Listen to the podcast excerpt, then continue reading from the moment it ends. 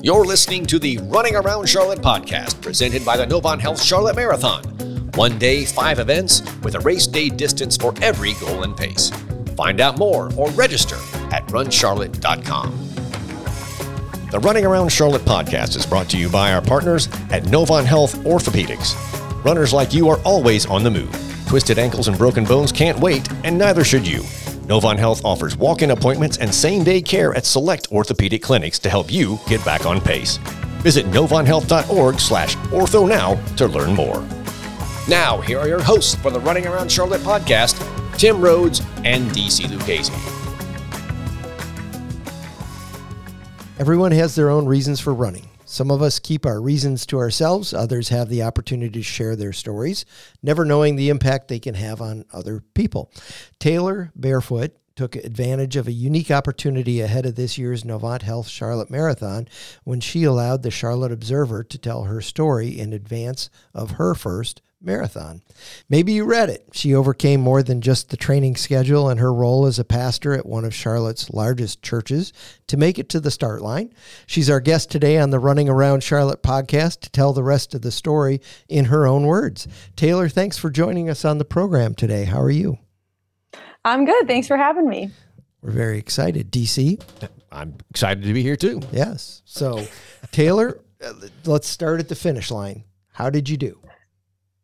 So I, I was worried you were going to ask that. Um, it, I, it was not the race I hoped I would have. Um, I had had, I, I ran in college, so I, I'm a pretty seasoned runner. I know what a good race is. I know what it takes to have a good race. And I, it was one of those days where, you know, felt good the whole week going in, great sleep, good fuel. Um, but at mile nine, I took my, I took my, like, I guess it was like my first full fuel, and it just did not sit well. Oh, like no. I, which I had been using the same fuel the whole time I was training and, you know, done everything right. And my stomach just wasn't having it that day. And oh, I really struggled to um, take fuel the rest of the race, um, like even water and Gatorade. Oh man. And so by, it was actually right after I ran into Thayden, and I, right afterwards I was at mile like fourteen. And I could just tell that like my body was crashing. I didn't have the energy I should. And I knew it was at that point a little dangerous that I was like running with no fuel essentially. Um, and so I kind of had to make the choice of like, all right, like, are we going to make it to the finish line? Are we going to, I, I, I knew I wasn't going to drop out, but I knew I couldn't run the pace that I was running. So um, luckily one of my girlfriends was always planning on jumping in. Don't tell Novant. Um, and she ran the last, she, she was planning on running uh, five miles with me. And um, at that point I like, I knew I needed to take some walk breaks, and I could just tell that my body wasn't, wasn't feeling it that day. And we ended, she ended up staying with me for twelve miles, oh, uh, almost to the finish line. Yeah. Um, and we just, we did a lot of walking, a lot of uh, walking, running. Um, but I'm, I'm proud of my ability to, like, I am a competitive person, and I definitely had to check my ego, and I had to remind myself, Taylor, you're the person who wrote that article. Like, you have to stay true to that person, um, which meant that it was about staying healthy, being compassionate, um, not being hard on yourself, celebrating where you've come from. And like, I'm more proud of myself for finishing a run, not at the pace I had trained for. Um, but yeah, I definitely didn't feel great at the finish line. I was not one of the smiling people, but um, it, it was still a good experience. I, I think there's another side of that too, that I'll, I'll compliment you on, but it's being transparent and vulnerable, yeah. Right? It's like, yeah. All right, yeah. I didn't do my best. I'm willing to share that. That's okay. Because guess what? You weren't the only person out there that didn't do your best that day. That's there right. There were a lot yeah. of others. And, yeah. and, you know, if misery loves company, you might've found a friend group who can, uh, yeah. who can understand that and relate to that, but um, good for you for for not quitting, for not giving up. I think yeah. that's that's part of the story too. It's the perseverance of it. You know what? Yeah. So many people, their first marathon, and what I thought you were going to say is, I did great till sixteen, because you know how many times I've heard that? yeah. yeah. yeah. And yep. then they hit Some the proverbial wall. sixteen, eighteen, nineteen, twenty. Yeah. Yeah. Yep. So, yeah. But no, I had a, um, I had a friendship bracelet on that one of my friends had given me that said, keep going. And I put it on, and I was like, I'm going to give this to someone who's having a worse time than me.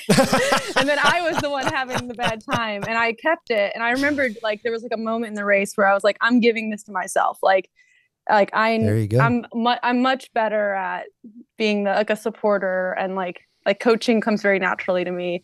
And I was like, no, I think I'm, I'm the person that needs to be cheered on right now. So that was a, yeah. a good, a good move of self-compassion. So. Good for you. All yeah. right. So we started with the finish. Let's back up to the start. Who is Taylor yes. and like, why, why would you end up in a newspaper article in the Observer written by the very talented Thayden James? Um, well, uh, so I, I'm a pastor. So um, one of the things that I believe in the world is our stories matter. Um, and I believe that it matters for us to lead as pastors with integrity, um, which for me has meant being honest about my own journey. Um, one of the things that we're taught in seminary is don't ever lead from a wound, lead from scars. Um, so it was always really um, important for me as I kind of reflected on my own story, is always asking, am I ready? Am I ready to tell this story? Um, so when I was originally kind of prompted on whether or not I wanted to share my story, I knew that I was ready. I was like, this is a good time in my life to talk about where I am with my healing journey. And um, something about disordered eating is it's a chronic illness. Like you will always, it'll always be a part of you, um, which has been true. Like I, I actually had like a, a bit of a regression after the marathon and was like struggling more than I normally do. And just kind of a reminder of like, okay, like this is chronic. Like I'm going to be living with this my whole life, and just kind of figuring out how to like manage those triggers and um, make more healing strides. But I also think it's really important to talk about, because I don't know a single person that hasn't been impacted negatively by diet culture or um, just body image issues. And I think especially in the running community, we don't talk about it enough. And you, that was one of the most powerful things in that article, was that that you athlete all your life, you grew up playing ball, messing around, having a good time, this, that, and the other, kind of, you know, adopted the cloth. And I'm doing the Reader's Digest version on here for folks who have not yet read that article. We'll put the link in the, in the show notes, but all that to say, and then you got to college, and that's when those things changed for you.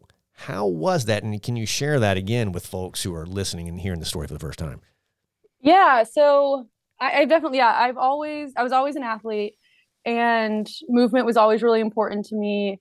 Um, I've always lived in a small body. Um, and when I got to college, I was around, you know, I think my team was maybe like thirty other women, and, you know, like I was at the first practice and like, you're running around, like, like, you don't wear shirts, you wear your sports bra. And I remember my teammates being like, oh, I would like kill to have your abs.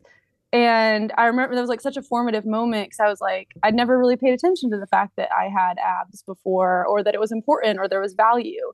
And so I was in this environment where there was so much value placed on my thinness.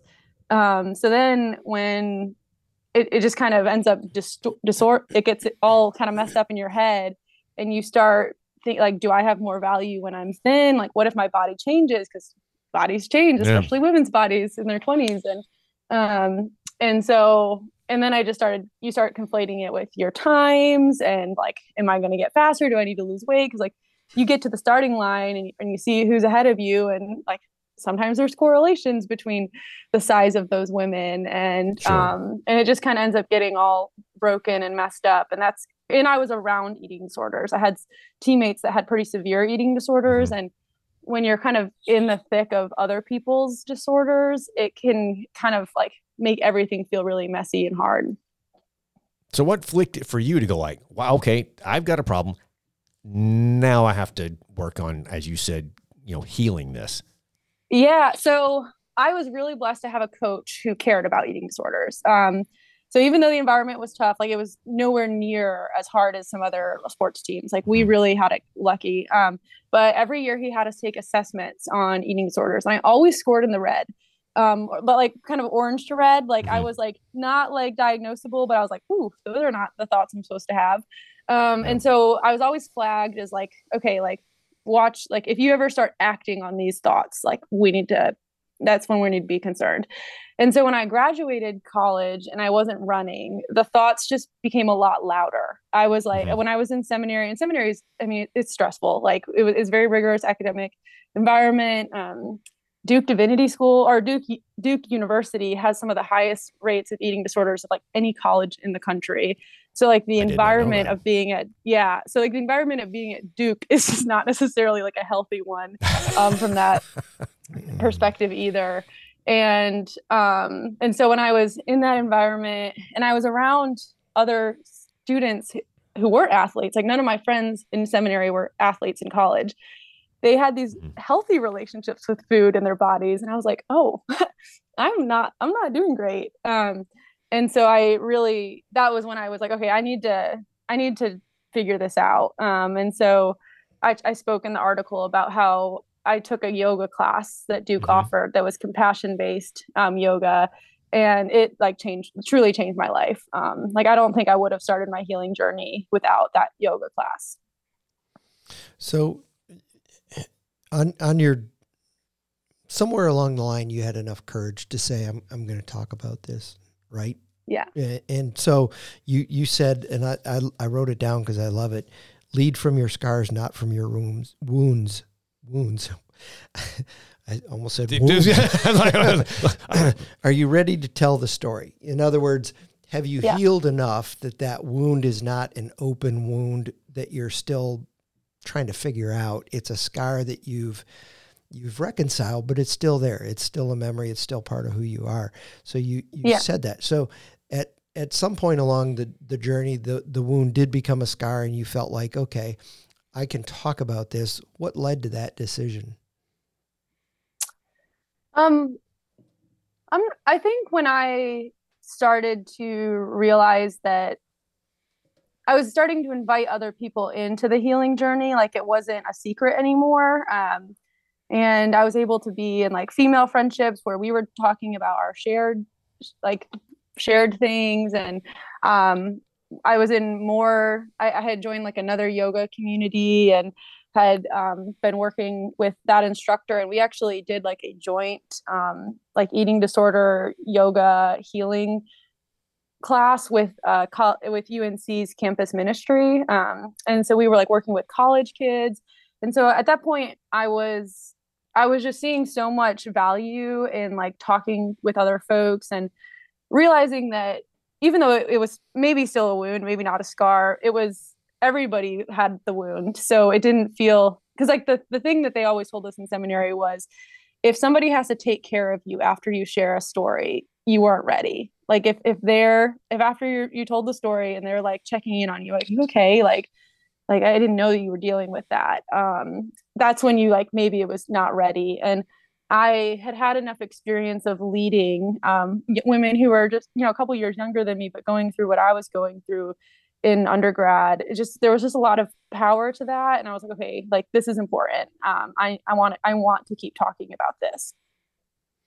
It's interesting because I, you know, I think yeah. I, introspectively, and I think, all right, and we all have our junk, right? You know, our, our wounds yeah. from various places. And I'm like, all right, is that a, is that still an open wound, or is that a scar? Is that something I've dealt with and put behind me? And can I talk about it? Or am I just still continuing to pick at that scab and it's yeah. not really a scar yet? Yeah. Yeah, it's yeah. like every time you pick at that darn scab, it turns into another open wound, you know, or an open mm-hmm. wound yeah. again. So um, thanks for sharing that. I, you know, I, I've done stories with Thayden before, and I, I just think he is an awesome steward of the message, right? Like he, yes. it's not a story to him. It's, it, it's more than that. Like it's, it's you that he's sharing, not, not necessarily yeah. a story. And I, I, I just, I value think, that. Yeah, I do. Yeah. I, I yeah. think yeah. the world of him as a steward, as a writer, of being able to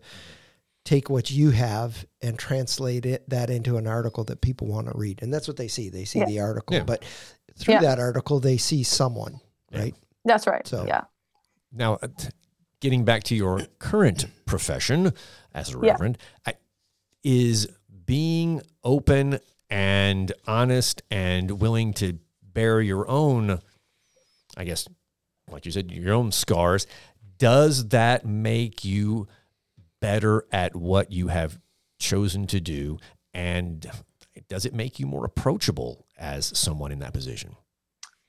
Yeah. Um, I mean, you'd have to ask my congregation, but I, I, I do feel like there's strength in it. Um, I, I pastor young adults. So like my, um, oh, among, I, I mean, I'm, there's seven of us at our church, but the area that I personally oversee is our young adults, which are ages like twenty-two through like mid thirties. Mm. And I have seen the value in, like, when I talk about things that I'm going through, they're able to be like, okay, I, I can see myself in that. And I think it's also just, it's a, it's a reminder of hope. Um, I think when we share our stories, and especially when we're on the other side of it, I think there can be a lot of hope in that. Um, but I also think, like, I mean, we all know, like, Christians can get a bad rap for being judgmental. And, um, and so like, I think it's really important to be the kind of Christian to say like, hey, I am, I'm figuring this out just like you. Like, the world has battered me in the same way. And, um, like, I'm still work, I'm still a work in progress. Like, I'm not perfect. Um, but like, I've allowed God in my faith and my church community to be a part of that healing journey. Um, I think can be really powerful for folks. So I do think it's been a gift, because my congregation was, I mean, they're all Charlotte Observer readers. So it was an interesting experience for my congregation to find out uh, this. They didn't know this about me necessarily. Like, some of them had known, as I've preached about it before, mm-hmm. but most of them were like, oh, I've never, I've never heard my pastor talk about disordered eating. Um, and so that was a pretty powerful experience. A lot of good has come from that. That is great. Yeah. And I, mm-hmm. I, I think that there's a message in that too, right? And it, it, it is that we are all broken and we are all hurting, and you know, people who are outside of the faith looking in, trying to figure out, is this, is this a place I want to explore? Is this a place I want to be? And they see the junk and they're like, yep, yeah, no, uh, no, because yeah. it's hypocrisy. It's, you know, all this other stuff. But, you know, just for people who are kind of a, um, whatever it's worth, Um, people who are outside the faith considering that, like, it is, it is a place of just brokenness where, you, but, but there's, there's community in that, right? There's yeah, yeah. like, I can talk to somebody cause I'm battling the same thing. Yeah. That's not necessarily going to go away just because you jump into a relationship or you explore a relationship with God, but yeah, there's community and there's healing in it that's available supernaturally that is not outside the faith. Yeah, for sure. Yeah. And I don't, I don't think I would have started articulating, um, because I was never diagnosed, or my, like, I, I was never like sick in the other ways other people have been mm-hmm. sick, uh, whatever. Um, I guess you can't see that I'm doing quotes, um, but about quotes. eating Air disorders quotes. that I, I don't think I would have started talking about it if it wasn't for the church. Um, because the, you'd kind of asked, like, when did I start talking about this? But it was the same professor who told us about wounds and scars, who also said, she, she shared with us um, that what's the point of a sermon? And she said, the point of a sermon is for you to look at the deepest wound that that congregation might have, or the person, like, whoever, like, your audience is, mm-hmm. and preach a sermon that shows that that deepest wound can experience resurrection and healing. Um, and that's like the point of a sermon. And so our prompt was for us to preach a sermon on your deepest wound. And I realized that my deepest wound was my body dysmorphia and um, my fear of food, or whatever, whatever, however you want to articulate that, what was going on that was disordered at the time for me. And um, like, when I like finally articulated that, that good news, like, applied to my own healing, like, that was like kind of a pivotal point for me in my journey. That's amazing. Mm. Literally. And I mean, and no offense, to be so young, to be so wise, yeah. It's like, man, you got a gift, friend. You do. Uh, all right. Well, I gotta, I gotta ask you this. Uh, so you were not satisfied with your results at the marathon this year. So I assume that we will see you again. She's already in November. Signed up. I, I, oh, you're already did, signed that, up. Did I not see no. your application? this, this is, this, This is a good question. So when my husband, my husband picked me up at the finish line, He said, "Taylor, your first marathon." And I literally said, "No, Cade, my last marathon." No, like, I, no, no, I, no, no, I, no. I was like, no, no way will I ever do that again. That was, I was like, that was not fun. And, um, that's just a slippery later, slope to signing up again. You know that, right? Yeah, yeah, okay. I know. So two days, two days later, the, um, the friend of mine who had fit, had run those twelve miles with me, um, she texted me and she was like, "Taylor, I, I think, I think I need to run the marathon next year. Like, I'm inspired." And then another one of my, another one of my young adults from my church who had watched me cheer, he's like, he's like, "I think I'm going to do a five K.